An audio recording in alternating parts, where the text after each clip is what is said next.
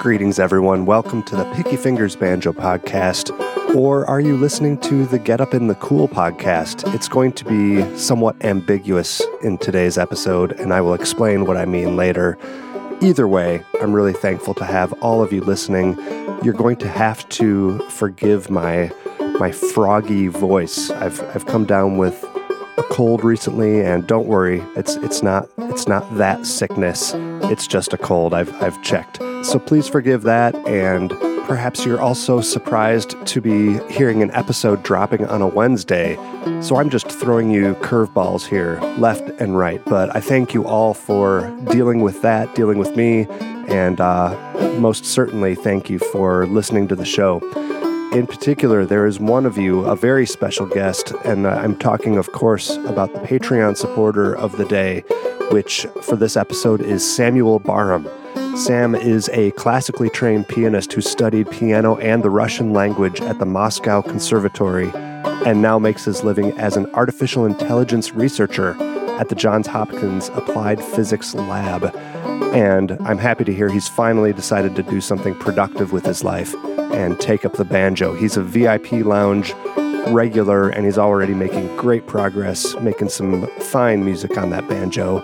Although now I'm a bit suspicious. Are we all just part of some artificial intelligence experiment that Sam is running. I, am not quite sure, but either way, Sam, I'm thrilled to have you as a listener and a supporter of the show. Everyone else, go to patreon.com slash banjo podcast to find out how you can support the show just like Sam here did. If you'd like to contact the show for any reason, that is pickyfingersbanjopodcast at gmail.com. Always feel free to get a hold of me with any questions, comments, concerns, suggestions, or if you need me to give you my uh, Christmas list for gift ideas. Uh, I, I have quite a few, so happy to share that. And speaking of holiday gifts, I have a couple holiday gifts for you.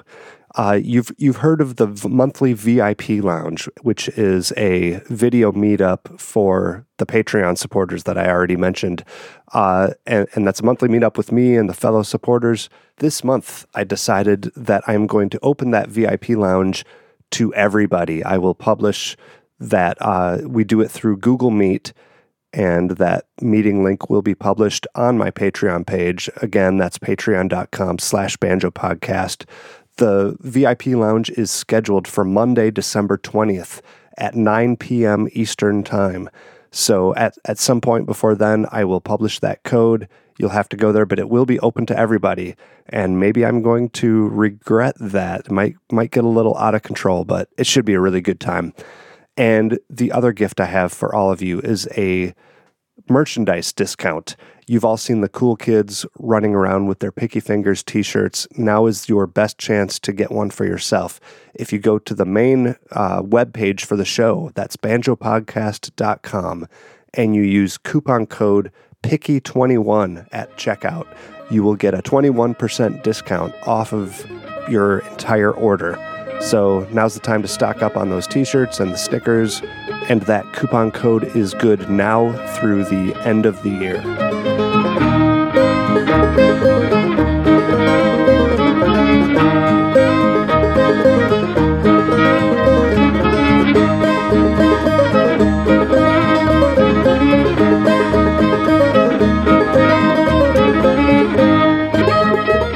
Today's featured guest is Cameron DeWhitt, a fantastic banjo player and the host of the Get Up in the Cool podcast, which features uh, various old time and other folk style musicians. And uh, Cameron always lends their banjo talents to the jam sessions that happen on that podcast. And we, we did a crossover show back at IBMA in October so this is this is actually an episode of both podcasts, and as a result, you are probably actually going to hear more about me and more of my playing than uh, than you ever do on my own show, and that's because Cameron and I had to uh, compete to ask each other questions, and following the format of Cameron's show, we played a lot of music too. So I, I think you'll really enjoy the change of pace You'll probably learn something about me and hopefully learn a lot about Cameron DeWhitt. Uh, they've developed their own particular style called pitchfork banjo. It sounds a lot like clawhammer, but there's a bit more to it, and you will hear all about that. I should also briefly explain that we began recording this on an outdoor balcony in Raleigh, North Carolina, uh, as I said during IBMA. And so you might notice a bit of outdoorsy kind of sounds. And we uh, did eventually, about halfway through the episode, move inside. So the audio does improve when the various parties and traffic and nature sounds became a little too unbearable for us to continue out there. So please give a warm Picky Fingers welcome to Cameron DeWhitt of the Get Up in the Cool podcast and the Tall Poppy String Band.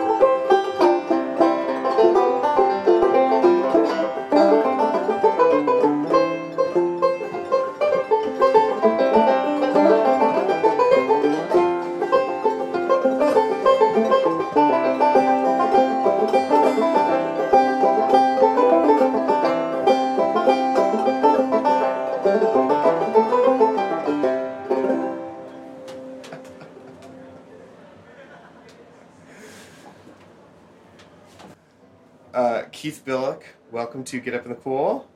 No, Cameron DeWhitt. Welcome to the Picky Fingers. No, you hang up. podcast. you can't fire me. I quit. No, this Fun is awesome. crossover episode. Yeah. I've only done one of these ever. It was with uh, Charlie Walden. Uh, I don't know if you. If he's like a Missouri fiddler, lives in Chicago, and super fun. But uh, yeah, we we were planning on uh, doing something like this back in 2020 when I was planning on coming to Earful of Fiddle. Something to teach. interrupted it, I guess. Yeah, I yeah, don't these things fall through. We got busy, I guess. yeah, No, it's it's it's really great to finally do this, and I will say that when I started getting the idea for the podcast, you know, you, you scout out what the potential competition or redundancy might be, or, or is there even a, a niche for this? yeah. And so when I searched banjo podcasts initially, yours is, was like the main one. Oh, thank That God was it showed up. Oh Like, yeah, yeah, yeah, easily. SEO and all that. and then and then fortunately, um, you know, identif- I identified that we would be different enough that it was totally totally cool. But Oh, I appreciate you putting that thought into it, and I totally agree. yeah, like yeah, you have a well, yours is a banjo podcast, and the banjo is expansive Yeah. and covers so much. There's enough Yeah. enough room. So why why did you want to make Picky Fingers? What led you to want to be an interviewer There's- about banjos? I don't. I didn't necessarily want to be an interviewer, but I wanted the podcast to exist. There's That's a great answer. there, there's this uh, tome in the in the bluegrass banjo world. I don't know if you'll be familiar. It's called Masters of the Five String Banjo. It's this no, I'm not. thick book, maybe like 400 pages, and it was written in the 80s. And it was it's in-depth interviews with a lot of like the legendary Yeah.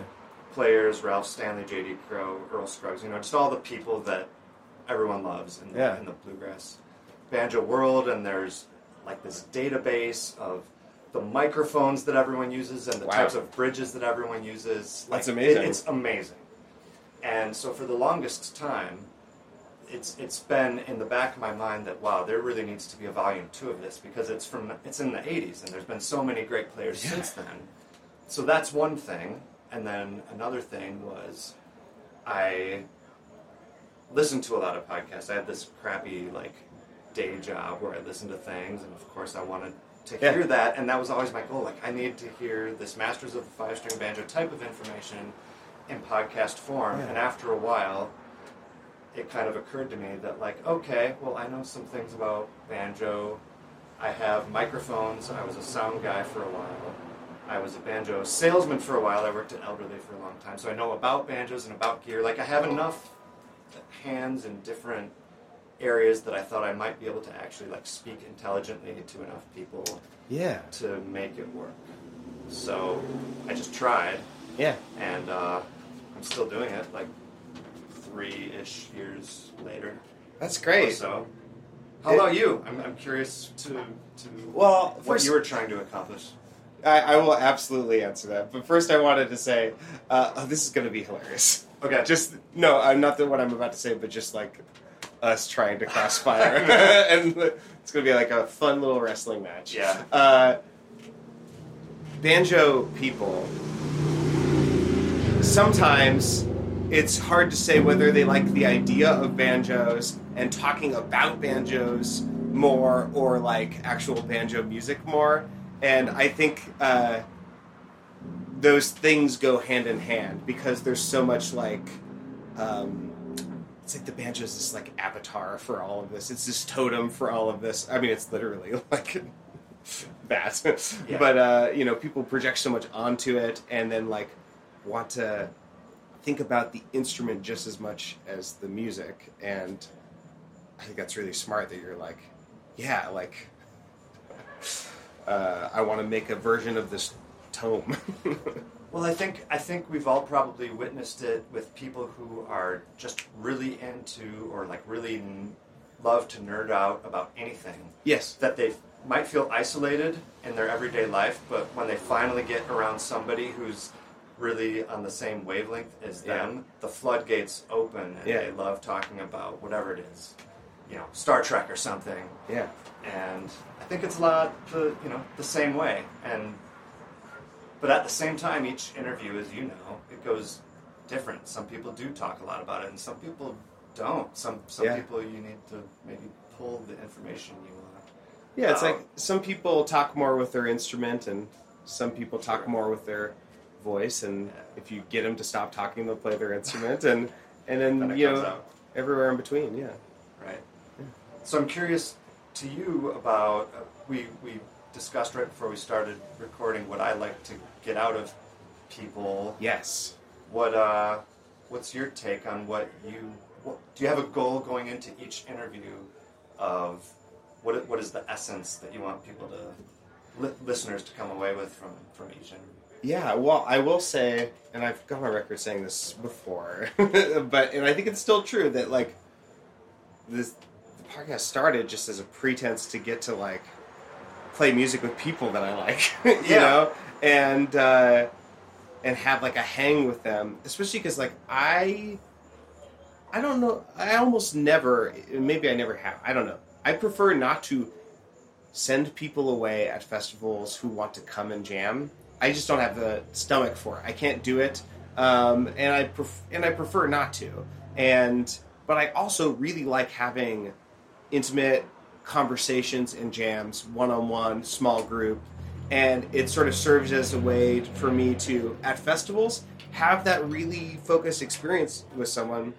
And uh, when I'm not at a festival, you have a pretense to invite myself over to someone's house and play music with them. Okay. So I mean, that's like kind of the main thing is that like I had a very you know pure but ultimately like self-centered like uh, reason for doing the show is like I want to like have a good time. so Yeah, and, and now that now that I'm thinking about it a little more, I guess an additional reason for me was that I, I was playing and performing pretty regularly for quite a while, but I, I hit a spot where I wasn't. I didn't have a band, I had Yeah. a family and job and, and stuff like that, and I, w- I was feeling like I really just needed to make sure that I was still part of that Yeah. world and still relevant. Not like I have an, an ego about it, but it, that's like what I want to do. It's part of my therapy is to be involved in, in music, you know. Yeah. So it's my way of keeping my foot in the door, even if I don't necessarily have as many performing opportunities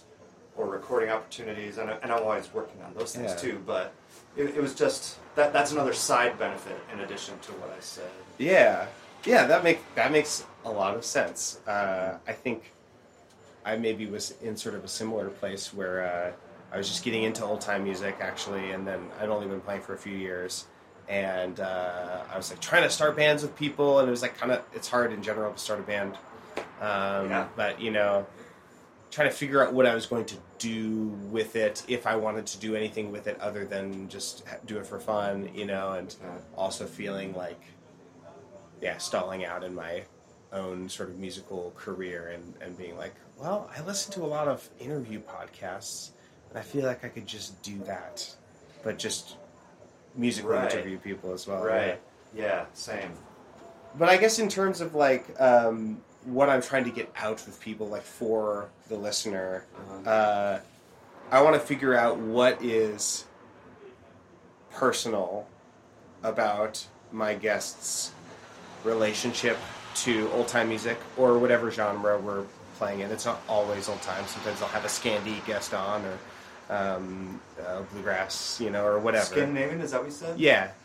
I want to perform interest and like a sort of like pleasure oriented interrogation, you know, and and my goal is can I I think my ultimate goal is can I get my guest to say something about themselves that maybe they would struggle to say about themselves in another context like uh, and then like enjoy what they said.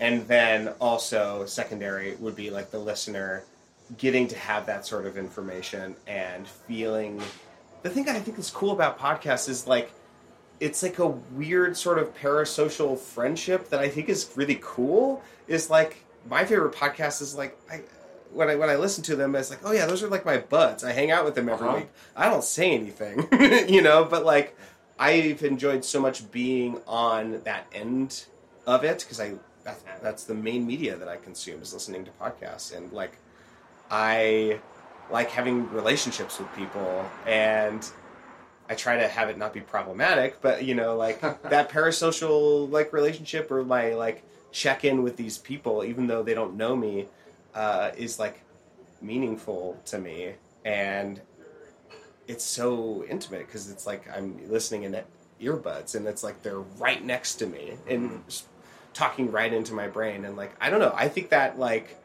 that sort of fly on the wall kind of like energy is really exciting and typically like I like to just with my guests like have the conversation that I want to have with them as if the mic wasn't there and Yeah. then um, ideally everyone's cool with the co- with that going public. Sometimes we have the conversation and I take things down because they get too real or too intense, Oh, you know. But like that's the conversation I want to have Yeah. with these people, you know, if they'll have it with me and it's not I don't want it to ever be coercive, but you know, I I think there's some sort of weird voyeurism exhibition thing that I think has some sort of benefit to the medium that's like complicated, but I think it's cool. And then in old time community, I get to meet these people who like listen to the show, which is also cool. And then Right. it and then it makes it real, you know. So yeah, Yeah, it, it uh, what connects the circle, Yeah. or, or something. it just turns it into a social relationship Uh-huh. instead of just parasocial. How to what degree do you view yourself as uh, providing like an archivist type of uh, service? You know what I mean? Yeah, yeah. Uh, more and more. I think once people, once I started hearing people say like, it's important to me that you're archiving this stuff. I'm like, oh, oh thank God, good. Yeah. I guess I'm doing that. And then I think I've had two guests die now, and neither of them were profoundly recorded. Um, I think one of them may be may have been like under or unrecorded, Wow. and then one of them maybe had an album or two. I think So your um, show is literally the only it might be recorded or one of the only. Yeah. and it's cert and and I think in both cases it's the only candid kitchen music making. Uh, which I think is very different than um, tells you different things than studio. and it's also different making. hearing some, even if it's the same words, it's also different hearing it in somebody's voice rather than reading it Yeah. in a magazine or online, which which is I don't know, just it's just a lot cooler. What what what about for you? Have you gotten that sort of? Do you feel like you're accomplishing your goal of making that tome that you set out to do, and like, is this like yes, this is the show I like want to be making, and Yeah, yeah, yeah, I really do, and it's uh, it's heady when you take a step back and think about how many people I've talked to that I really look up to and are heroes in in my music community, uh, and I I'm always flattered that they want to have anything to do with with me and being involved in it, but you know I've had very few people not want to be, and I don't know that I expected that at first. Do you know what I mean? yeah, yeah, Uh, abso- so- absolutely. it, it's not that I'm not always trying to improve even more. I think my main weakness, I sort of, uh, you know, I listed before, like, I, I'm an okay enough banjo player. I know somewhat about uh, banjos and gear. I know the music pretty well. I think my main weak point was actually as an interviewer. I've never gone to journalism school. That's Yeah, nothing I ever like tried to study. yeah, I just threw myself into it. So that's more and more what I am trying to like develop as a skill. You know what I mean? A- oh, absolutely. I mean, I'm sure you've had the experience of listening to yourself talk to people, Well, I edit it so. and then yeah, you're just painful. like, "Oh my god, I said that," and like, "Oh, why would I ask this question?" Or like, "Oh, I didn't catch that they were teeing me up for this," you know? And yeah, like, missed follow ups. Right. have you have you started like changing the way that you interact with people outside of recording them, just because you've been listening so much? Have you learned about how you talk to people? Yes. Yes. That's awful. That's awful. You learn your own vocal ticks Yeah. quite well, and then when you hear them, hear yourself say them any other time, it, it just, you know, it grates on you. It's really bad. and I think I even, I may have even said this in a podcast. So I, I, I trained myself to stop saying like as, as an audible pause, Yeah, yeah. but instead of now speaking in a nice flowing continuous sentence, there's just holes where I would have said like. So now I tend to talk like Captain Kirk, and I don't have any pauses. in it. So that's my current frustration with myself. But but even not even as much the the the pauses like I just said, but like just the art of interviewing. Yeah. The types of questions, how to get people comfortable, and that that's something that I'm still just very very new at. Yeah. So I have a lot to learn. yeah, I I hope to continue to get better at it. Uh, I think when I started it, I was like, no, I'm good at talking to people. I'm a social social person. This will be easy. And then I was like, oh, uh, when I'm not having a smooth interaction with someone, where I, when I have when my speaking style or social style doesn't isn't completely compatible with someone just in the wild, Yeah. uh, that will kind of solve itself. You know, like if we're at a party, we'll go talk to other people or go do other stuff. But in an interview, you, you, you can't go anywhere. It's a little more. You're right there, and Yeah. then someone has to, you know, meet the other person where they're at or meet halfway, and it's like that's what interviewing is. that's your job, right? Yeah, it's like you can't just be charismatic. You have to like uh, know how to adapt who you are.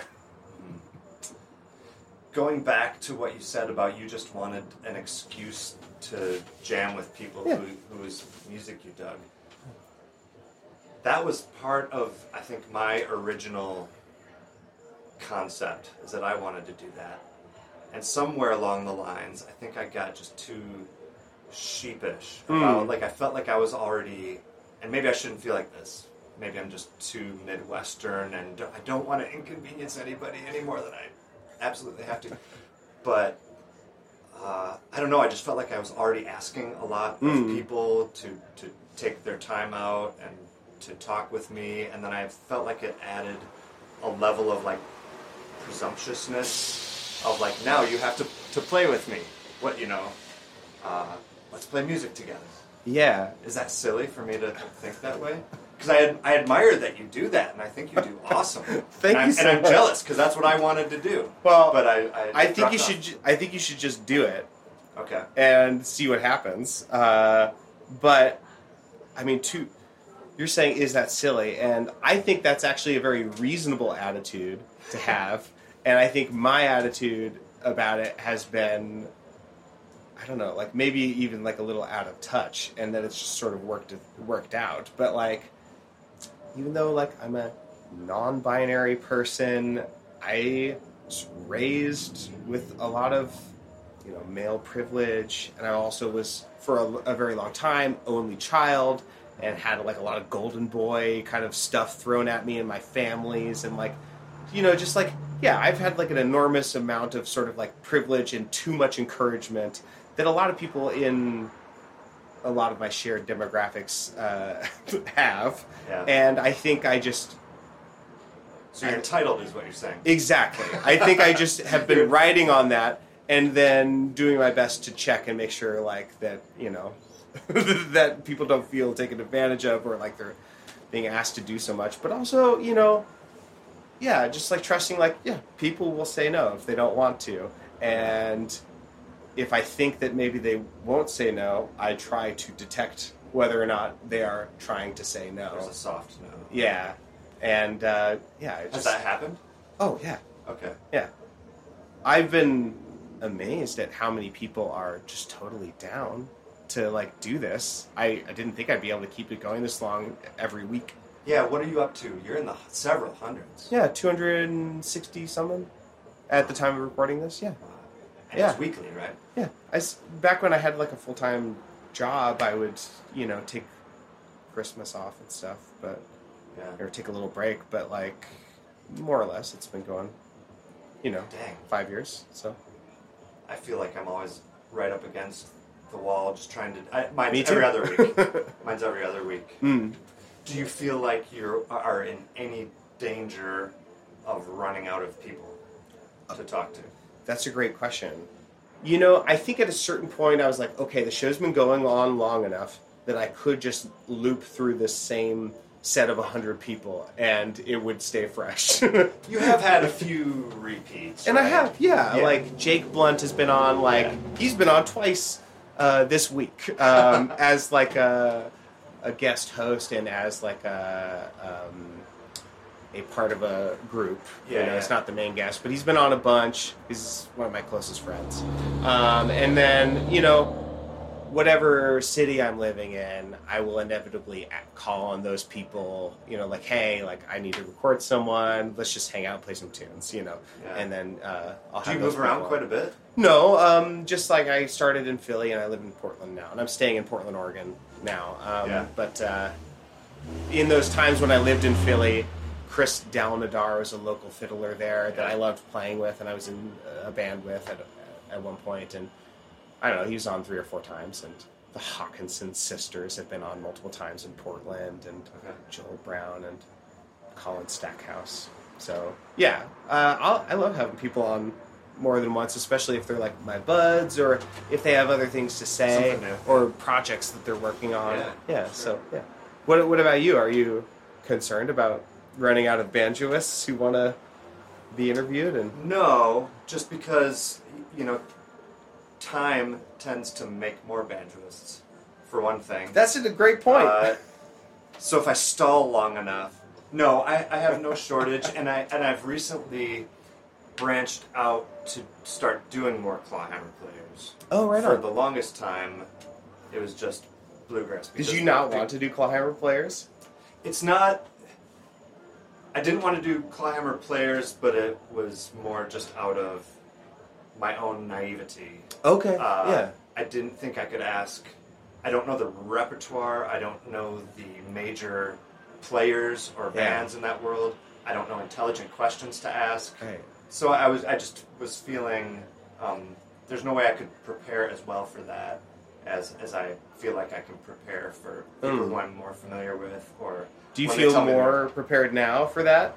No, but I, I guess I'm willing to just take the chance. Yeah. And so so far it's gone great. Maybe I've just lucked out and had really wonderful players, and I just I, I make it clear to them right off the bat that uh, I have some level of ignorance, and I just try to listen to their music enough to know, just see what catches my ear, and maybe ask them about that. Like, oh, that that song seems to have a lot of cool techniques, and I don't know what they are, but Yeah. you, you could tell me. So Yeah. go ahead. What the hell did just Right. happened?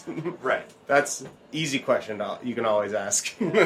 what was that? What was that? Explain yourself. Sometimes I'll say. I've said that too. yes. That's hilarious. You gotta have that like you know uh, adversarial What say relationship. Yeah. Yeah. Can we play another tune? Yeah. How about just Sturgeon? Yeah, great. Can you play that in A? A? All right. Hopefully, hopefully we kind of play this the same. Yeah, we'll see if we have the.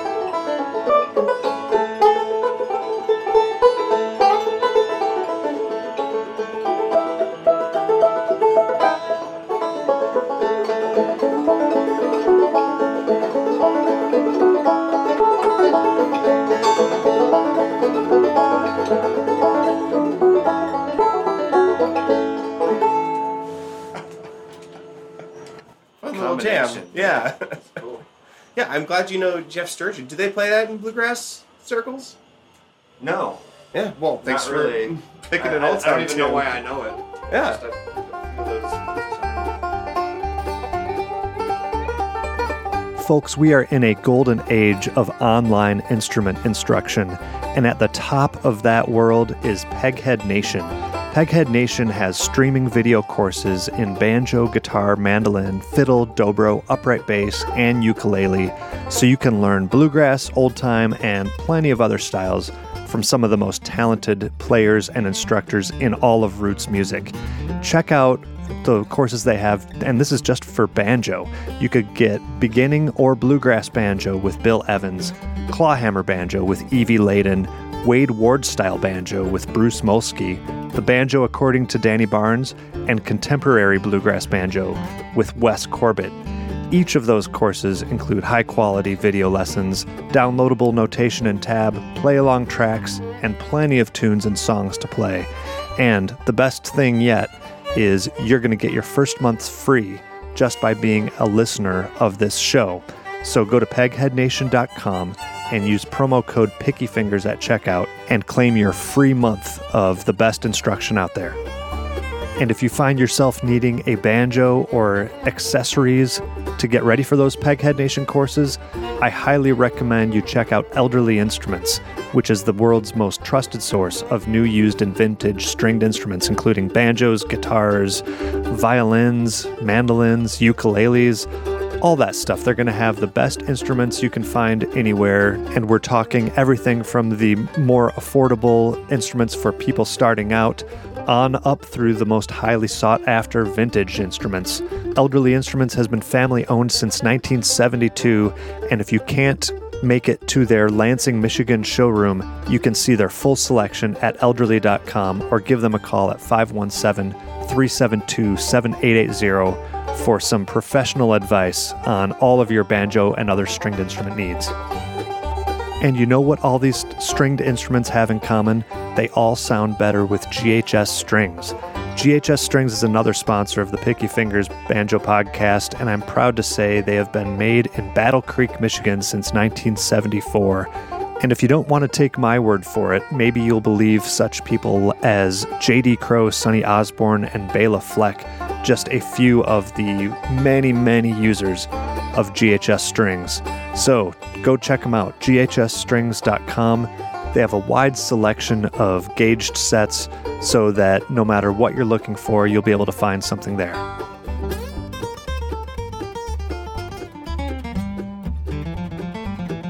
How did you get started playing the banjo? Damn it! I got I got started playing the banjo because in college I went to MSU and one of my uh, best friends was from Mobile, Alabama, and she was moving her mom out of a house that her mom had lived in for like 20 years, and I had already been a guitar player, so she knew I was into playing guitars and stuff like that, and she found an old banjo at her mom's house as they were moving out that I don't even think she knew was there. Hmm. Uh, but in the process was like, oh, Keith uh, likes playing instruments. I'll, I'll bring this back to him. And oh, you're in Portland now, right? Yeah. Are you familiar with the restaurant called Coquine? No. Or something like that? What oh, is that? Okay, so this friend of mine, she's she's become like a world class, like beard award winning chef. And she's worked at like fancy restaurants Cool. in New Orleans and Paris and San Francisco. Ah. And, and now she has her own place in Portland. I'll check it Which out. you should totally go to. Every once in a while, I'll her. go to a fancy restaurant. Yeah. Sounds great. Yeah, yeah, she's the best. But anyway, so she she brought me a banjo. So it literally came to me. I had never considered uh, playing it, but but she brought it back. When when was this? This was while you were in at, at MSU. At MSU, yeah. Oh. Uh, so like year 2000 Yeah. ish, something like that. When I was 21 is when I got started. So so it came to me, and I I just fell in love with it right away. I started playing, and I'm sure pissed off a lot of my college roommates. But there was actually a pretty supportive community. There was sort of like a folk Sure. uprising kind of thing. Like there was a, a really popular local band that did a lot of like, um, you know, they were a popular bar band, but they kind of did a leftover salmon type of thing where they Okay, do like yeah. Cajun music and bluegrass and stuff. So it was kind of like a cool music again Yeah. in my community. So Right not on. only did I enjoy playing it, but I, I actually saw an avenue. Because I was an okay guitar player, but Sure. I wasn't. I wasn't going to be like the best guy in town. But maybe I could be the, the banjo guy. Yeah, town. right on. And Yeah. there, wasn't really one of those. So I, I do love the banjo and I love playing the banjo. But I think even more than that, I love just playing music with people. So any you saw like maybe there was an opportunity for you to fill a specific kind of role yeah uh, as a banjo guy yeah when maybe there was a surplus of guitar guys. Yeah, and, and I mean another case in point was like even after I started getting pretty serious about the banjo, I joined a Pink Floyd tribute band, not playing banjo, playing like guitars and saxophones and keyboards and all that stuff.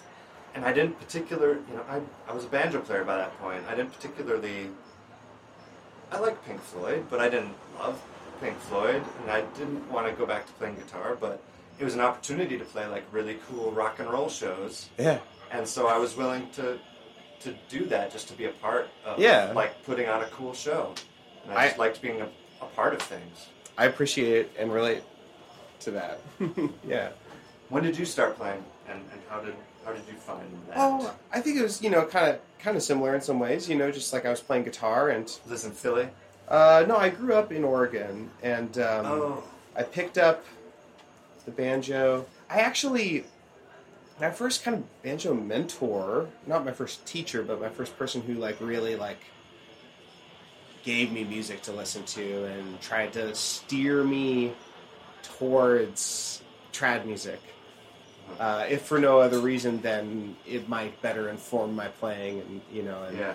my whatever music I decided to make um, was Bill Jolliffe. Uh, you may know Jake Jolliffe, the His man. dad? Yeah, I guess I knew him at the time to be maybe one of the only.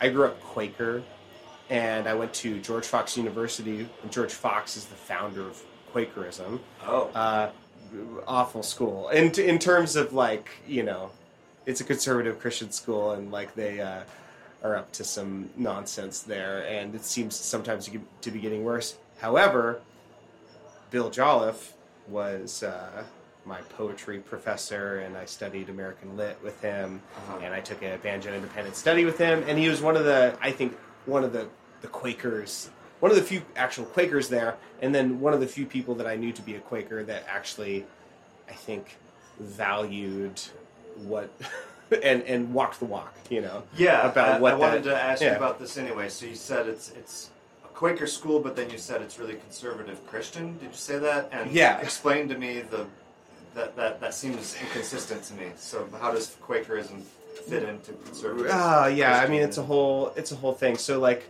I don't know what happened, but it's like not, it's not a Quaker school anymore, and there happened to be a few Quaker kind of like communities in the school, or a few like few representatives that are among the staff and some leadership. But mostly, it's just sort of like a mainline, like conservative Christian, not the worst. It's not like a Westboro Baptist vibe Right, there right, right. by any means. You know, they're. Uh, I think they want to appear uh, very accepting, and you know, and they'll go to great lengths to talk about how much they care about their like, you know, trans students who they won't live where they who they won't let live where they want to, and things like that. You know, um, but Bill Jolliffe is really cool, and uh, was a great professor and mentor, and like would you know talk to me about my clawhammer playing and three finger playing when I was trying to figure out if I wanted to do Were that. you? Yeah, Oh, yeah. Well, my first teacher was Michinobu Imori, who was the double reeds like adjunct, or maybe even just guest professor teacher at uh, at George Fox in the music program. Like he mostly taught double reeds, and I took a semester of banjo with him because he happened to be yeah, a banjo player. He learned in Japan and uh, from like a book and recordings, then came over, and people were like, "Wow, you sound great. you sound like a West Virginia clawhammer player." You know, he's like, "Yeah." Oh, he, and he played clawhammer. Yeah, and he played clawhammer. He played plectrum style. He played three Oh, finger. Played everything, and he just gave me like a sample platter of like, "Here's all the stuff you could do. You figure out what you want to do." And yeah, yeah, he was a really cool guy. He uh, he he would wear these uh, these button down white uh, shirts that he had tie dyed. And like he, he, and he was like a you know oboe player and a banjo player, and like he was like he was a character. That's a really awesome. I should image. reconnect with him. He's probably still in Portland, so yeah. Yeah, that sounds totally awesome. So it sounds yeah, sounds pretty similar. Pick, picked it up in college. I guess yeah, I guess a lot of those details are really different. But like I was doing songwriting and banjo, uh, guitar playing, and I was like, oh, I want to like play banjo because uh, it seems like it isn't as ubiquitous, and like I might serve some different functions in musical Yeah. settings, and you know. Uh, little did I know that, like, so, you know, when I would eventually get into playing old time music, like, there's so many banjo players, you know, and usually that's what there's too many of in a jam, in my experience, you know. Yeah. Not that I have any issue with that. I love a, jam, a banjo full jam, but you know, So, so something one of the things that really fascinates me about your show okay, is is your apparent ability to pick up on you know you, you get half a dozen tunes thrown at you every week and it's really impressive how well you seem, seem to adapt your playing into, into all of it thanks. like it's it's great uh, to what do you attribute your ability to do that or, or is there more like behind the scenes stuff than maybe the listeners realize yeah. So when I first started, I would like I had like this like Google form that I would have my guests fill out, you know, and I thought that every episode would be like edutainment and you know that I would have time to practice each tune before I'd be totally ready, and that the conversations would be about like a specific region of you know like I would have like Harry Bolick on and we would talk about Mississippi fiddle tunes, you know, or whatever. And then eventually it was like, well, that's not sustainable, and there's all these other people that I want to interview that would never fill out a Google form in their life Yeah. and uh, cannot be made to commit to a tune list. Um, and eventually I figured out, uh, oh, and then also like don't have anything particular to say other than they just want to have a cool conversation and hang and play tunes. And that's great too, you know. But as far as learning tunes goes, uh, you know, it used to be more like we'd have like a jam beforehand, uh, just to sort of warm up, get to know each other musically, and then I would hit record. And then um, a lot of the time it would be first take, and then sometimes it would be like, I don't know, sometimes if it was like a really hard tune, it would be like, you know, four or five, you know, times of me struggling through it. But anymore, what we generally do on the show is like what we're doing now today, which is just like we'll try out the tune and then with the understanding that maybe that's a dry run where I get I figure out how the tune basically goes and I just try to get to the point where I'm not being distracting. Uh, or if I am being distracting from my guest playing, it's because I'm doing a fun thing that hopefully my guest will respond to. Right, right. You know what I mean? Like, but not just like, wow, Cameron's bless their heart, they're trying so hard. you yeah. know, like I don't want it to be that. Sometimes it is inevitably, but yeah, just doing the show for over and over and over, and you know, learning six tunes a week, uh, learning heavy air quotes, you know, but uh, but then I would say before that, like I went to school for music, and I did ear training and music theory and stuff, but I would say the biggest thing that probably had an impact outside of just playing a lot of old time music on my old time music would be um, I had this choir director Vance Seeley uh, who in in high school who every day in choir and I was in multiple choirs so t- sometimes it was multiple times a day he would have us do movable do solfege exercises. Does this mean anything to you? Barely. So, like, So, like solfeggio Yeah. is. You go ahead and say it. Sure, yeah. Everyone knows Back song myself into Do, a deer, a female Right, right, deer, right. etc. Um, it's that scale Do, Re, Mi, Fa, Sol, La, Ti, Do. Um, in Europe and other places, you know, they use a fixed Do system, which means they don't say A, B, C, D, E, F, G. You know, it's like C is Do, and it's always Do, you know. Uh, so that's what they use to refer to notes, or maybe they'll use C instead of T or whatever. There's different versions of it. But in the U.S., when we use solfege, we use movable do, which means that do mean can be whatever we want it to be. It's the root. It's the first note of whatever scale that you're in. So um, it's great for learning relative pitch and learning your intervals. I see. And uh, we would do exercises in that. And the one that probably helped the most, other than like sight reading in solfege, would be uh, this one where we would go. Um, do do di do do di re ra do do di re re re ra do do di re re mi fa pi so si la li ti do ti te la le so se fa mi me re ra do. You know, we go up and down to each one, and then we go do do ti do do ti te di do do ti te la li ti do, and then do ti te la le so se fa mi me re ra do di re re mi fa si so si la li ti do, and we you know run out of breath, but we would like go over every chromatic note and as long as you're staying in relatively diatonic music, um, it falls apart. I think when you try to do jazz, uh, but if you're sticking to music that stays in one key at a time, then uh, Like most old time. yeah, and like most old time, and- yeah, right. especially yeah, old time is ninety percent, you know, uh, major pentatonic scale, Right. and then some major scale, and then some other modes and modes of the pentatonic scale. But it's pretty simple, you know, in terms of you don't have to change keys constantly. And Yeah.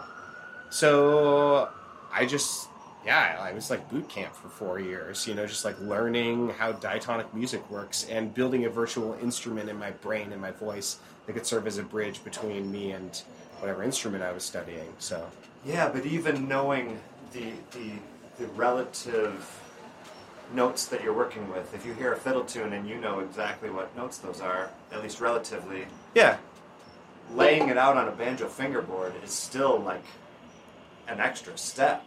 yeah, At least to me. totally, Uh, yeah, you know, most of, and and especially once you get into the fact that that you old time players have a whole bunch of different Right. tunings available. So something like Farewell Tryon. yeah. I don't know. Are you using double C or are you using drop just drop C? I, and, I and that might be a question that you don't Well, know yeah. right away. Like when you even when you hear the tune, you don't know if it's going to lay out better on one or the other. like yeah when we were when we were doing like a sound check uh, i was trying to play out a standard tuning for farewell tryon it had been a while since i did it there's a bunch of big position switches in that tune because it has a huge range. Yeah. so i was trying to play along in standard. It's like you know what? I already know how to do this in double c like mountain tuning some people call it. So i'm just going to do that instead. And so that's what i did and it worked out fine. Um, it's still been a while since i played it. But uh, you know I try to simplify the amount of tunings that I use. So typically I'll use standard G for a lot of stuff if I can. Um, I'll use standard G for, with you know changing the fifth string of course. Um, I'll use it for G, for C, for D, for F, for B flat, uh, for A minor, for different minor modes, uh, and then I'll use standard A for A any A minor, a- any A mode. Um, sometimes for D. In a pinch, I'll use it for G if I'm playing a tune that, like I was playing um, a, uh, an, a traditional like New Mexico tune that changed keys three times in each section, and then there, yeah, there's a section in like A, G, and D, and I forget what I did with it, but like I went, I had to figure out is it going to be better for me to be in A tuning and then like play G in A tuning or the other way around. Right. I don't remember what I did, but you know, like that. yeah, there's yeah. there's some amount of uh, translation that needs to happen Yeah. from, from the sound of it to the mechanics. Yeah. And then uh, I'll use double C or double D for just like straight up old time raging. stuff Okay. that where maybe I can't fully bang away and do the thing that I'm supposed to do unless I'm in one of those tunings that's very open. You Your know. comfort zone, more or less. Yeah. Sounds like. Yeah, well, it depends. If I'm playing old time, sometimes that's the best option. And then I have a little bit less flexibility with it because those are super unintuitive uh, tunings. I think, especially for moving past the fifth fret, because anytime you have a major second between the first and second Yeah, strings, Yeah, that's so small. that's the most common uh, movement. You know, a, a whole step. You know, in music, most movement in a melody is going to be a major second. So that means you have to like lay down a bar, break your finger position, you know, or do something, or skip a note. What the hell's going on out there? Um, I think they heard our last tune and they're cheering for us. so like a major a major second a whole step is the most common you know movement in a melody which means that if you're playing it on the first two strings then you have to like lay down a bar or break your left hand position in order to play that melody or start skipping notes you got to skip notes all the time in old time music that's part of the job of uh, playing claw hammers, you're not supposed to play all of the notes most of the time, or you're supposed to play different pathways. So that's expected. But anytime you skip a note, you have to sort of make a decision, and it requires a certain amount of sort of like musical wisdom to know which note is important and which note do you skip. That deci- decision making is really hard, especially if you're navigating a different tuning, and then physically it's harder. So I try to like simplify when I can. I'll play in uh, yeah in The st- standard. standard G, um, Yeah. and I found it's really helpful in playing other traditions because they use different pathways and there is a weird kind of logic to standard G tuning. You know, if you're playing music that's based at all in triads or scales, you know you can learn how those shapes fall and uh, most of the time you only have to play you know one or two notes consecutively on a single string um, and uh, it's not too hard to navigate uh, in this tuning Can you think of the the tune that has been suggested by your interview subject over these years and all these episodes that was the most difficult for you to oh. adapt to? probably that episode with lone pinon where they were doing traditional new mexican music where i was having to learn yeah new mexican folk music which was like i had to change keys a bunch and then i had to play these lines that had different pathways in old time music you know probably either that or some of the nyckelharpa stuff that i had to play Oh yeah. um, every once in a while i'll get asked to play a jig and those are really hard with Oh claw I- hammer yeah. That's Uh, a nightmare. but yeah, Why- that one tune uh, from Lone Pinon, I don't remember what it's called, uh, Okay. but uh, that was really hard. I and they gave it to me in advance because it was going to be for a live audience at this festival. So like when that happens, um, when I get to do that, which I love doing, um, I'm like, send me the tunes in advance. I yeah, first takes only. Why does New Mexico have such a unique folk music tradition? Is is this like a, a Native American type of tradition, or like a, a Mexican influenced? Like I, I, I haven't heard what you're talking about, so I don't. Sure, yeah, I would say I at least project commonalities between a lot of Southwest US and Mexican music. Yeah. And to some extent. No, I mean basically it stops there. Then it once you get to like Guatemala and Colombia, it's totally different. Um, not that I've had any of those musicians on my shows. I've just listened to that music for fun because it rules. Uh, but like Mexican and then Southwest music, and then maybe in some ways, to some extent, some indigenous U.S. and Canada, you know, area music. I can at least project some commonality, commonalities between all of that stuff. So I think that there's some stuff there. I can't necessarily speak on that, but um, I would say that in this case, Lone Pinon's whole whole thing is that they play hyper regional music that is crooked and quirky in the And way changes keys. and yeah, and changes keys and yeah, it was the specificity of it that from what I understand they were telling me after the like while we were all hanging out afterwards at this festival um, they're telling me that like mariachi music is kind of like bluegrass in that there's kind of a canon that you have to know what the canon is in order to be able to participate in it and the idea is that you you learn this repertoire. And as long as you know this basic repertoire you can kind of hang in you can get a job anywhere. Um, but what the repertoire is made of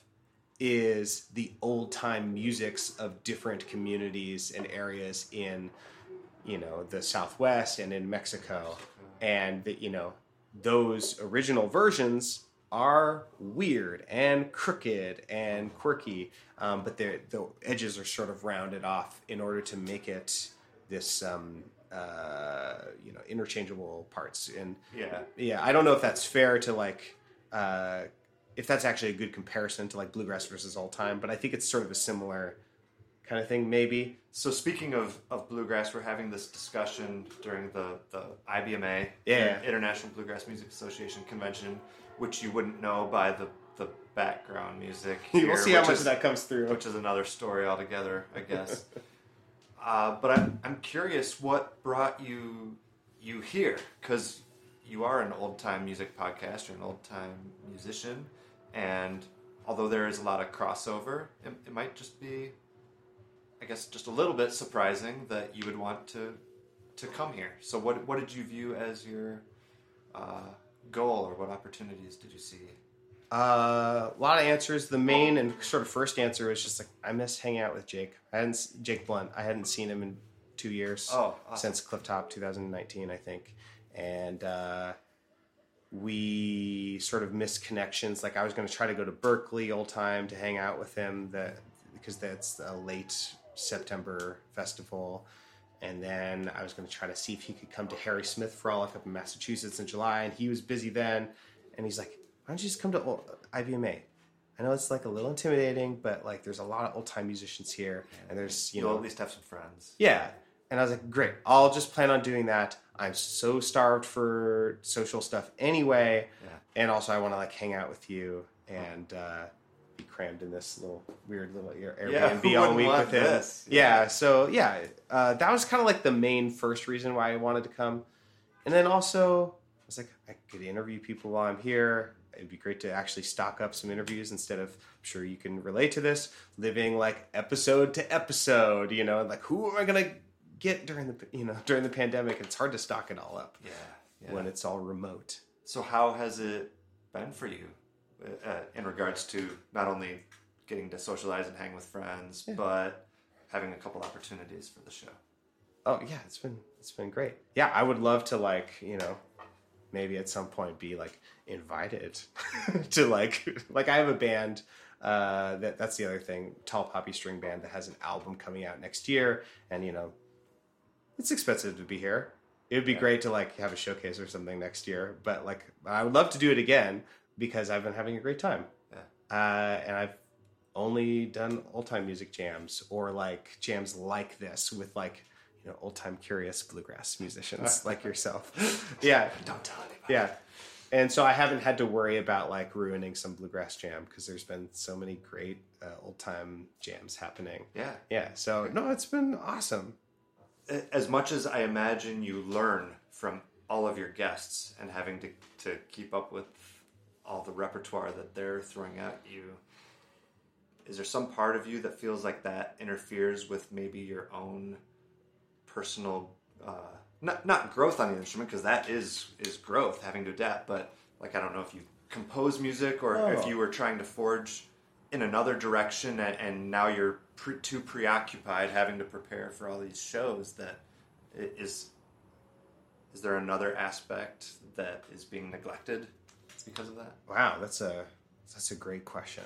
Uh, sometimes I think about that, like when I'm thinking about what what do I want to be working on in my like life or in my career or in my playing in my musicianship. You know, like sometimes I think like, oh yeah, I need to like work on my fiddling so that I can like do more fiddling on the show, so that I can have a more specific things to offer to like you know guitarists or banjo players instead of um, just playing banjo duets or um, guitar backing up of banjo. You know, like yeah, I would love to be better at the fiddle.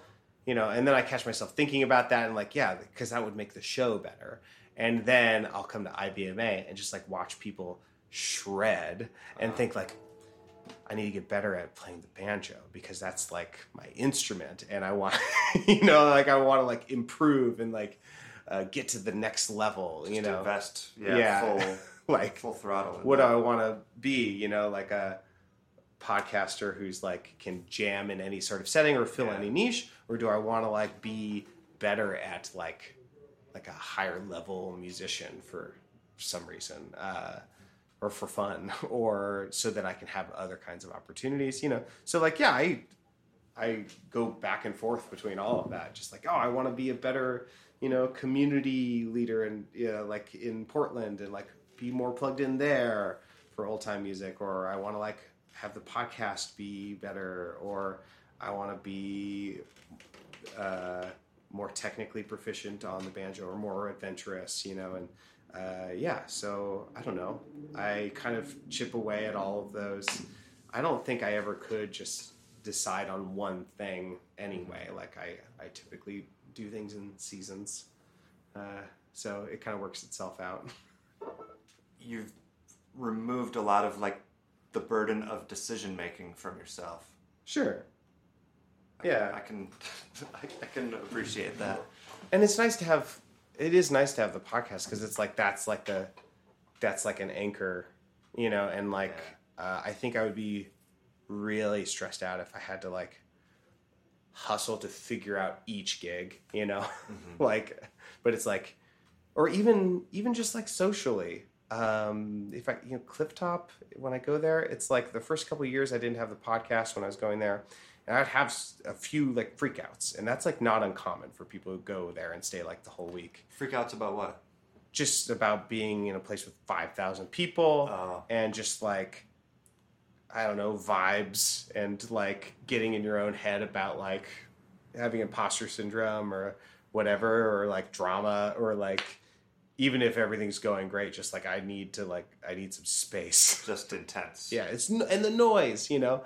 And i'm like a really extroverted person. I love being around people. I want to party. I want to stay up late. Uh, but yeah it's just like i can't handle that. But like having like the show is like i have one thing that i have to like show up for every day and that means that there's like a structure that i can sort of like fall into or adjust for or say like oh i'm gonna stop partying tonight because I'm getting overwhelmed and I need to be able to like form cohesive sentences for my interview tomorrow. Right. Yeah. I, I think for the fact that we're doing this on the last day of IBMA, uh, kudos to both of us for. Absolutely. I, I think we're both mostly coherent. It seems like not a stammering mess. Like, Yeah. uh, you know, that that is in the range of potential outcomes that could have happened, and uh, Yeah. I think it's okay. Well, let's play another tune. Okay. Um, there's. It's just an Avalon Quick Step. Oh, yeah. There's that one. Go for that one. I, I would probably know. Uh, That's great.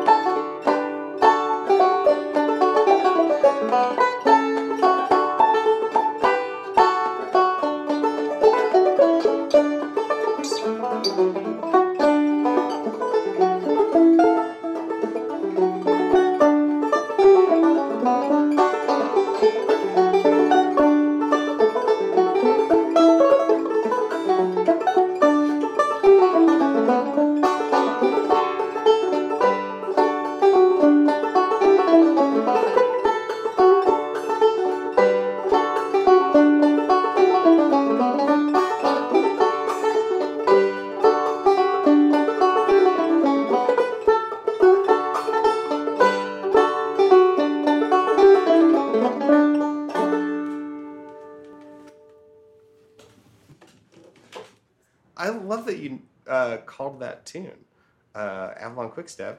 It's such a, like an old time deep cut. It's so great. Yeah, I, Where'd I- you learn it? A good friend of mine uh, that I used to play a lot of music with, Derek Smith, who's a really good Okay. multi instrumentalist. You know, I don't- expect you know who he is. He's, he's just a, a dude who I worked with, but he was Yeah. he was a really good musician and Yeah. turned me on to a lot of good music. And that was one that I think we were riding around in his truck and came on his stereo and caught our ears and we're like, yeah, we're Yeah. we're gonna learn that one. It's that beat part. Oh yeah, it's great. and I love trying to teach it to people and watching their Like, brains what? turn upside down, which has happened to me on the other. Side, so I know how they feel because I've been on the other side of that. because there it's something something about it to me i think feels very natural but it's pretty crooked Yeah, And once you weird. get it, Yeah. it, it's it can't be any other way. no, I love that tune. okay let me ask you a question you got me talking for a while you're ahead so far in the, the All right, winning are we the keeping interview. score? Do we have a tally? only because i want to make sure that i get to ask you questions um, of the people you've re- interviewed who was like the most like personally like oh wow this is a get for me like this is someone who i like love listening to and uh, is like a personal like goal to like what it would be cool someday to get this person on the show Oh yeah, awesome. Let me. I, I have a few ideas, but let me mentally go through my list just to make sure I'm not overlooking like a, a, You're a more heart. obvious one. right, right. No, I just that's why I said like who's the biggest. Now I'm not saying who's the biggest get. I'm saying who's like for you that like oh Yeah. wow like this is someone I like was on my list of like someday you know. Right. Okay, so for at least three reasons, Alan Munde. Okay, I don't know Alan Munde. Alan Munde, uh, he's well, he's he's a legendary bluegrass player. He was featured in that Masters of the Five String banjo book, so he's been around a long time. He's, Yeah. he's played with a lot of uh, really well known bluegrass bands and has just in- influenced you know, a couple generations now of players. How did you phrase it? Who was my biggest Like biggest personal get? get. Okay, Like so so he was a huge influence on me when when I started learning and and you start devouring all the music. He was he was definitely heavy rotation in my CD collection was some Alan Munde records. So so that meant a lot. He also was the first. He, he's one of my early episodes, like episode I don't know four or six or something like that.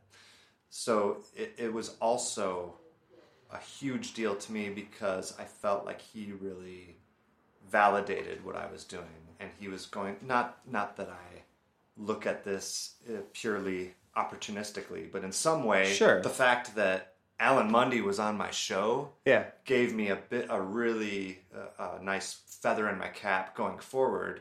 when you're Uh, asking people and be exactly. like, you could listen to an episode of the show. How about Alan Munde? If Alan Munde did yeah. it, surely it's okay with Yeah. for for you to do it Yeah. because who are you know. so so that was a huge deal, and then my question to you about how to to what degree you felt like an archivist. Hmm. Alan is up there in age. Yeah, We we don't have decades more of of being able to hang out with him and listening to his music. So it was really meaningful for me to like have a little more of him uh, on Yeah. record and his Yeah. voice telling his stories. And he has great stories and he's a great storyteller. So it, Yeah. it turned out to be a great episode with someone who I respected, who I, I helped me in, in a lot Yeah. of ways. So it, he comes to mind. Some other ones that come to mind, like Tony Trischka. I, I'm Yeah. a huge fan of his. He was he was Bela Fleck's teacher for, for people who don't aren't familiar with him. So he, he hasn't had quite the acclaim as Bela, but for banjo circles, you know, he's he's right in that category of like really trailblazing kind of Yeah. kind of dudes, and, he's he's a big influence on me. Uh, Chris Pandolfi of the Stringdusters. I've just been a personal fan of, of his music for a long time, so it was it was that one was really cool, and he's a really cerebral guy, so he's a fun one to pick his brain about. He's, he's one of those people who no detail is too small. Like everything he Yeah. does is thought out, Yeah. and it's fun to hear what the train of thought is behind some of the things he does. Yeah. So I mean, in, in some way or another, I've enjoyed all of them. Like seriously, but but those are the ones that that come to mind. Especially Alan. He's one of those people that's just universally respected, Yeah. universally liked, friendly dude. So yeah, That's so great that you were able to get him on so early. And Yeah. that was a very confirming for you. Yeah. Absolutely. That was a real sink or swim type of moment. Like if I, if I sent out a lot of these invites to people like Alan Munde and they had started either turning me down Yeah. or not responding, I probably would have just given up. Yeah. My first few episodes were with really good banjo players, but they were my friends. Yeah. So they, they probably felt a little obligated. Sure. And so that's fine. Sure. That that gets me started Thanks, friends. little proof of concept maybe but he, he was the first one that i had to really just come come knocking on the door and seeing what would happen and, and it worked out so that gave me a lot of confidence Yeah. and uh, validation yeah Are there any uh, aspirational future gets? Can we manifest this now on the podcast? Like, who do you want to get on the show? Who hasn't been on yet? oh well well there are realistic ones and there are unrealistic ones so among the realistic ones uh, Bela Fleck has not been on the show Yeah. I'm actively trying toward that, and I'm, I'm, I'm cautiously confident that, that that'll happen eventually. Yeah. There are a few a few guys from the first generation, or maybe you know, depending on where you draw the lines, like second generation of like bluegrass legends. Really, uh, they're up there in age. People like Sonny Osborne and J.D. Crowe. They're like octogenarians Yeah. they don't really leave their house as much so and they don't have anything to prove they don't have anything to publicize so in other words they, they don't have much reason to just talk to this like yankee kid who Yeah. wants to come talk to them about bluegrass and they don't leave their house Uh, at least this is this is all secondhand Yeah. this, is, this is what i've heard is, is is the situation so i don't i'm not holding out a whole lot of hope that uh, those will happen, but but that would be really special. Those are the ones that come to mind. Some other ones I've I've tried a little bit for people like uh, Rhiannon Giddens. Yeah. I would love someone like that, Yeah. And she has proven a little bit hard to to reach. She's a busy lady. She's a busy lady, and she's really popular. And so, the more popular someone is, the more barriers there are Yeah. to to access Yeah. someone like that would be great. Um, th- those are the ones that that come to mind, I guess, for me. Right on. Those ones. Yeah, I hope you. I hope they get on your show. That that would be great. I would love to listen to those interviews. Call me Bela. Call Yeah. me Rhiannon. Should Um, we should we play another tune? okay. Yeah. Daly's Daly's reel. Right. Okay. Two.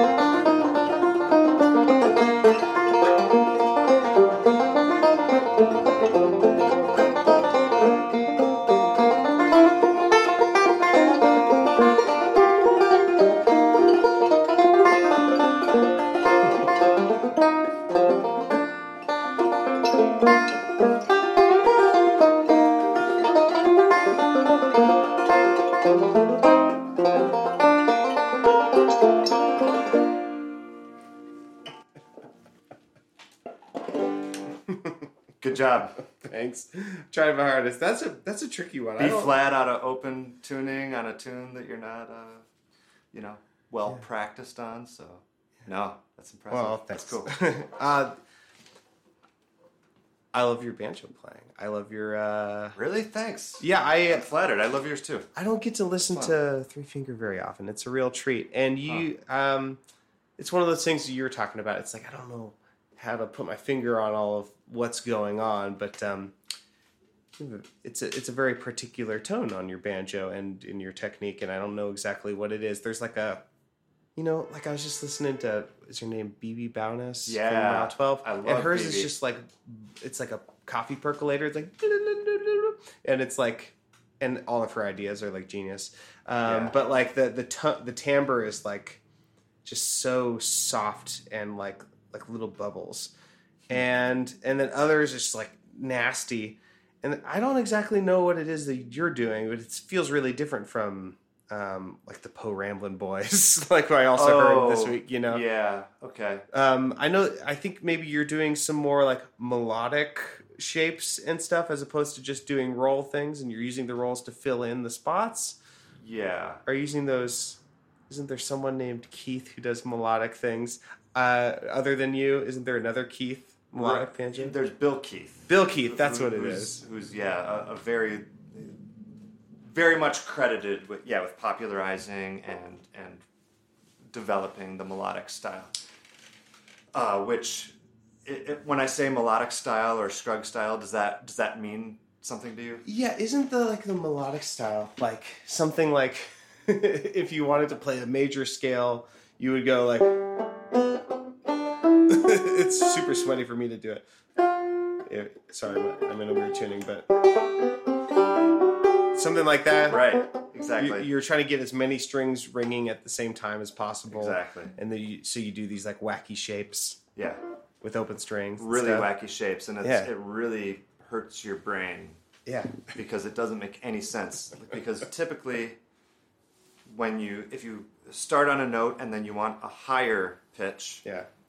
You're either going to go up on the fret on that same string, or you're going to go up a string, right? Right. But in melodic style, often to get a higher pitch, you're going down a string. That stresses me out. And you already are dealing with a banjo that has the highest pitch string on what would on any Right. other instrument be the bass uh, Yeah. section of, of the strings. So all of this combines for yeah, just some real mental frustration at first, but but when you get good at it, you you get like almost harp like Yeah. Uh, didn't do that very well. Wow. Yeah, that's where, where things can ring out. Yeah. and it's a much more fiddly Yeah. type of approach, so it's it's good for playing fiddle tunes. That, Yeah. That's that's usually where you hear that stuff is Uh-huh. for fiddle tune playing. Um, and to to address your your other comment, someone like the Po' Ramblin' Boys. So my, my banjo is, is set up. The the head is I would not call it loose, but it's looser than someone like the Po' Ramblin' Boys would have because they have this very bright, blistering kind of sound.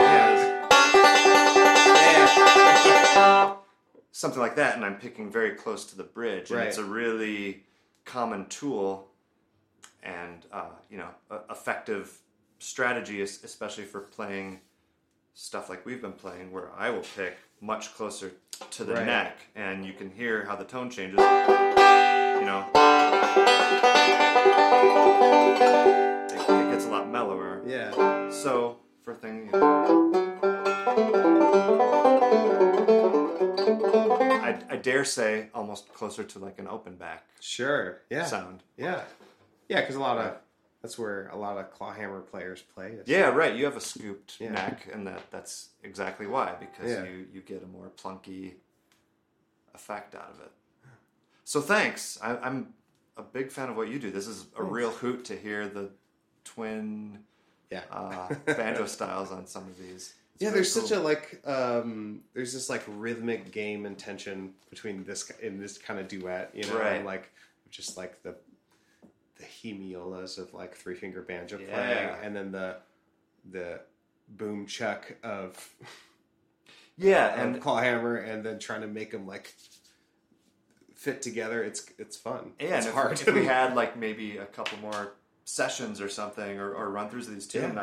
I, I, I imagine we would both start to hear different things of how they can interconnect. we could be the next Bela Fleck an Abigail Washburn, the next cross genre power couple. mark it, mark it. Heard it here first. Uh, this is normally the part in my show, like before the last tune, where I would say, like, where do you want people to go to follow, you know, support what you do or keep track of what you do and all that stuff. Uh, before we do that, is there is there anything else that like you need to like ask me in order for your show like bullet points to be taken care of? Like, I'm very unregimented. I mean, I, Okay, I do, great. I do have a lot of recurring types of questions. That's just just how it has Right. has evolved. It, it's not that I need to ask those those questions.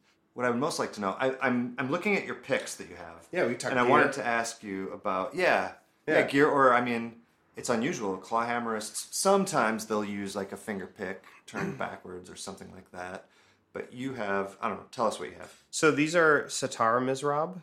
Yeah, they're the finger picks that sitar players use, I guess. Like I haven't watched that much classical Indian music. Like I don't know if I've ever actually seen a sitar played correctly up close, you know, but uh, basically if I were to describe them, I think it's one piece of wire that is wrapped in such a way that there is a um, uh, there's a, a triangle that sort of follows the shape of your finger. Um, most people, and it's perpendicular to your nail. That's the- It- it's yeah. sort of the key. yeah, most Uh, people when they try to put it on, they'll try to put it like parallel to the sideways, nail. yeah. yeah, but it's perpendicular to the nail, and the idea is that you can go both directions and it'll have the same basic tone. correct. Um, and the reason I use these is because I use up picking in my clawhammer stroke without breaking the clawhammer motion. So, like, if you ever were like watch a clawhammer player, you know it, it's hard to tell what they're doing because um, it's sort of a subtractive technique, more like chiseling away than it is like you know like my impression is that most of the time when you're playing three finger, you move a finger when it's time to hit a string, and you don't move a finger when you don't want it to hit a string. Right? Like maybe there's a little bit of like Are, you, are we talking right hand technique now? yes, yes, yes. Yeah. Yeah. Right. Yeah. Economy of motion Yeah. is is definitely a thing. Clawhammer- Especially once you get into really speedy bluegrass playing. Any wasted movements is just I can only imagine. down. Yeah. Clawhammer is uh, more like flat picking in that you most of the time are going bang, bang, bang, bang, bang, bang, bang. You're constantly doing this motion, um, and you know, just like with flat picking, when you uh, don't want it to sound like this, you move your hand away, but you still move your hand. right. So Yeah. clawhammer is the same way. There's like four possible. Uh, sorry, I still am in this weird tuning. Well, my fifth string. So like you know, there's the people sometimes refer to it as the bumpa ditty. You know, you Okay. have in each old time beat you you can do two downstrokes, which means that you have to do an upstroke, and typically people will fill that upstroke space with a thumb. Either that's a thumb on the, uh, or I'll do it on, di- on different notes so you can tell. So, like, that high note is my thumb. Right. You can do the thumb on the fifth string, or you can drop thumb to an inside string. Yeah. Um, so, or you can use a hammer on or a pull off in one of those spaces between your downstrokes, but your hand's always moving, right? Um, just like in a flat picker typically would. Yeah. Um, uh, but the there are some certain limitations to that. Uh, for instance, uh, drop thumbing. It can be really useful melodically um, to catch d- descending lines in eighth eighth notes. If you count the eighth note as the shortest uh, or as the fastest note, um, some people prefer to think of that as the sixteenth note. Um, so like, uh, you know, you can do a line like that with a combination of drop thumbing and pull offs, Uh-huh. um, and obviously downstrokes. Um, but what if you want to do that line in reverse?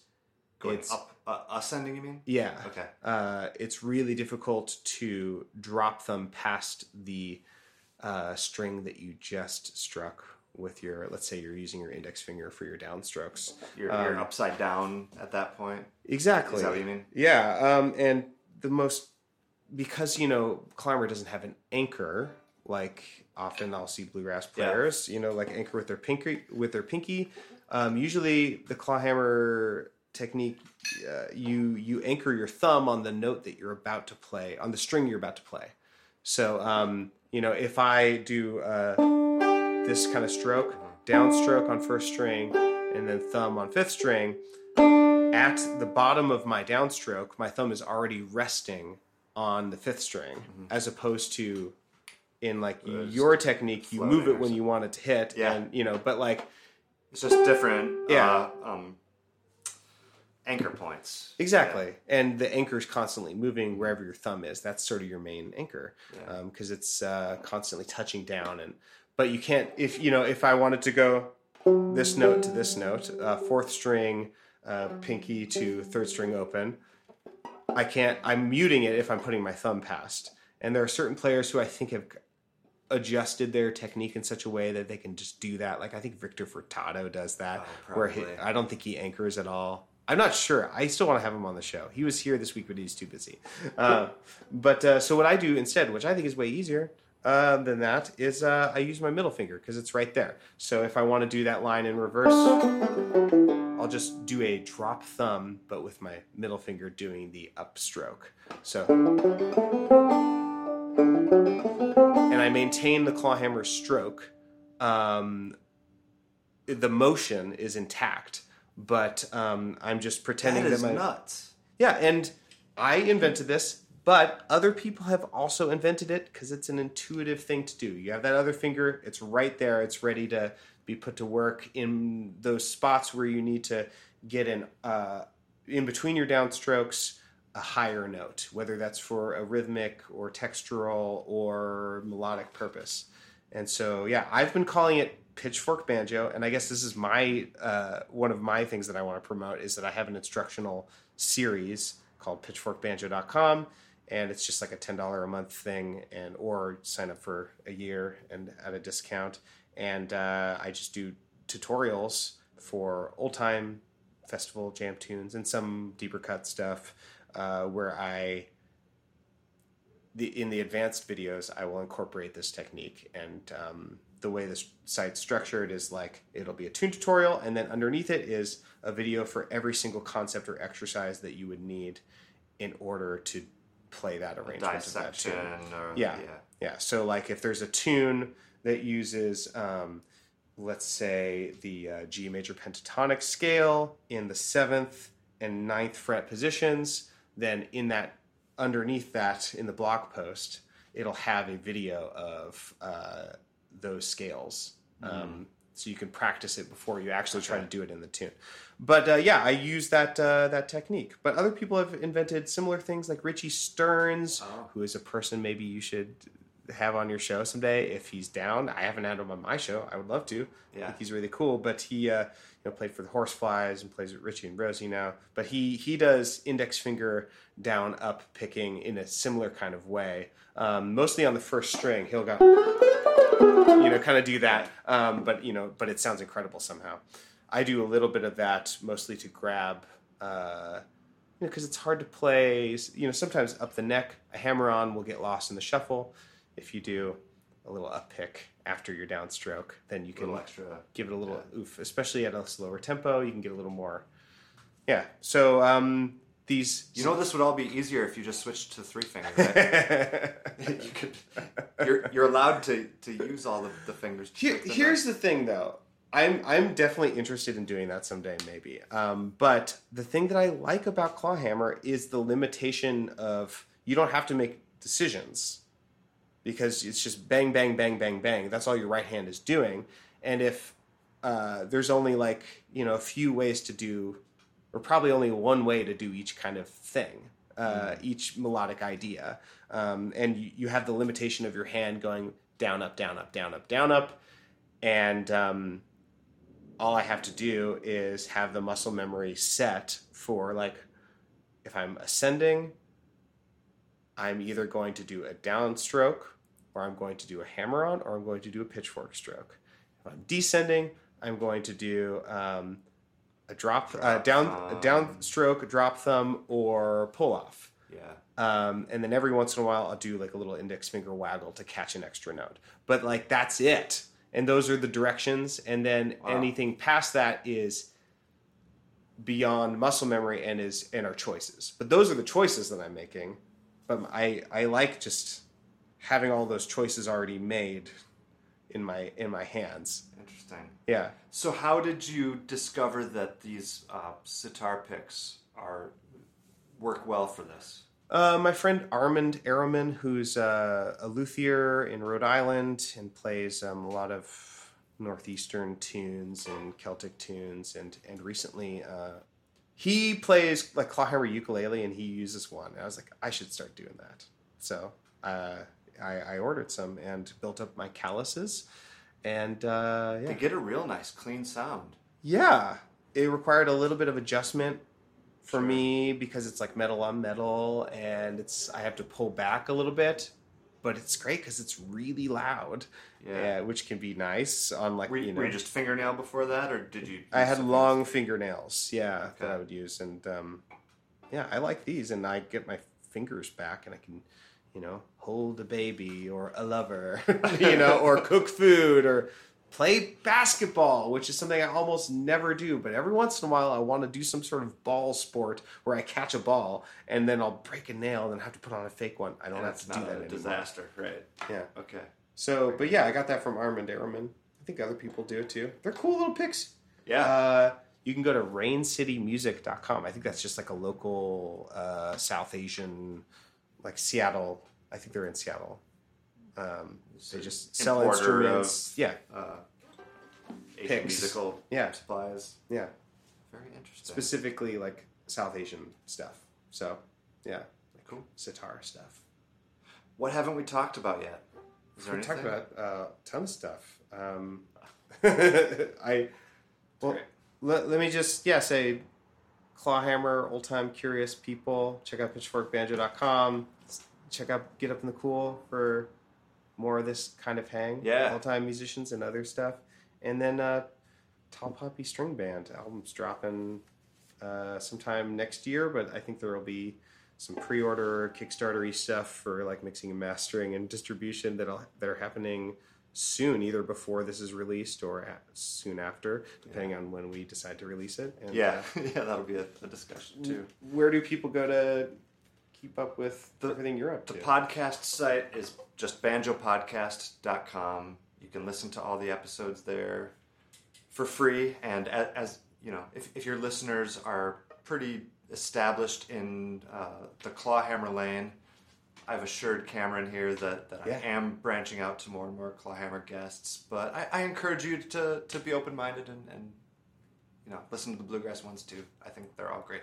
Uh, but that also has links to Patreon. That's how I get support from listeners. All, all the episodes are free, but Yeah. that's the way to throw me a couple bucks for my for my troubles. it takes a lot of work doesn't it, It takes a ton of work. Yeah. It's mostly a time investment. Yeah. You know, So you there's like, of course expenses. get the gear and you got to travel sometimes or Yeah, yeah, and editing is no joke.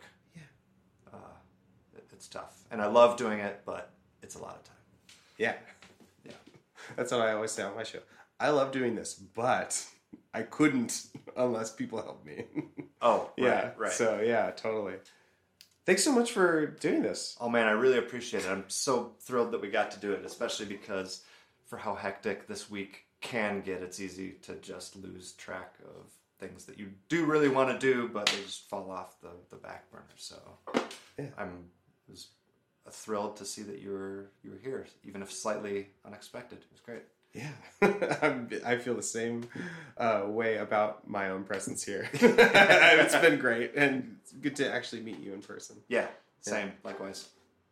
what? Yeah, what should we do for a, fi- a final tune? Do we have one more? Yeah. Road to Malvern. Shout out to Jim Childress. Is that who wrote this? That's who I'm- wrote I'm, glad you know. Because I had him on I'm- the show. I'm awful with this stuff. Yeah, it's a mo- modern tune, Jim Childress. Okay. This is his like uh his hit single in the old time world. Right. He has other great tunes.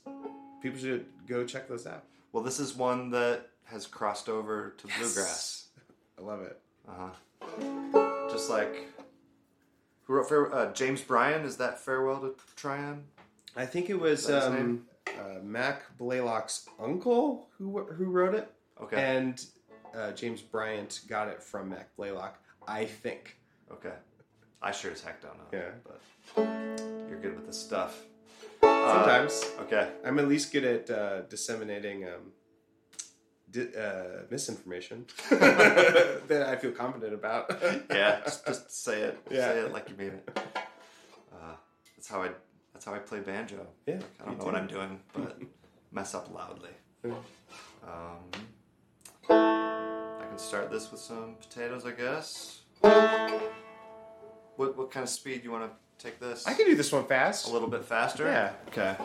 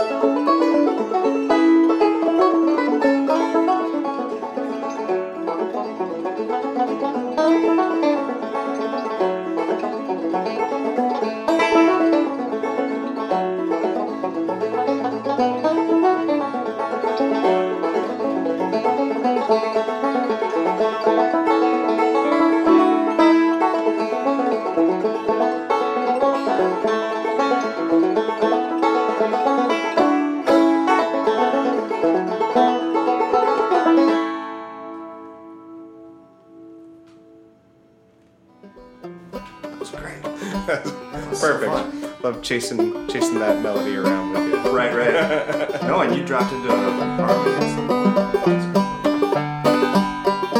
Thanks again for listening to the Picky Fingers Banjo podcast, or were you listening to Get Up in the Cool podcast? It's all the same for this one, folks. Thank you once again to the Patreon supporter of this show. That's Samuel Barham. You can go to patreon.com slash banjo podcast to become a supporter yourself of the show. And don't forget the special gifts. Uh, join me for the all invited VIP lounge Monday, December 20th at 9 p.m. Eastern or go to banjopodcast.com and use the coupon code PICKY21 to get 21% off of your order now through the end of the year. And those are those uh, super cool t shirts that all the cool kids have. So don't miss out on your chance to do that. And I'll uh, see you all very soon.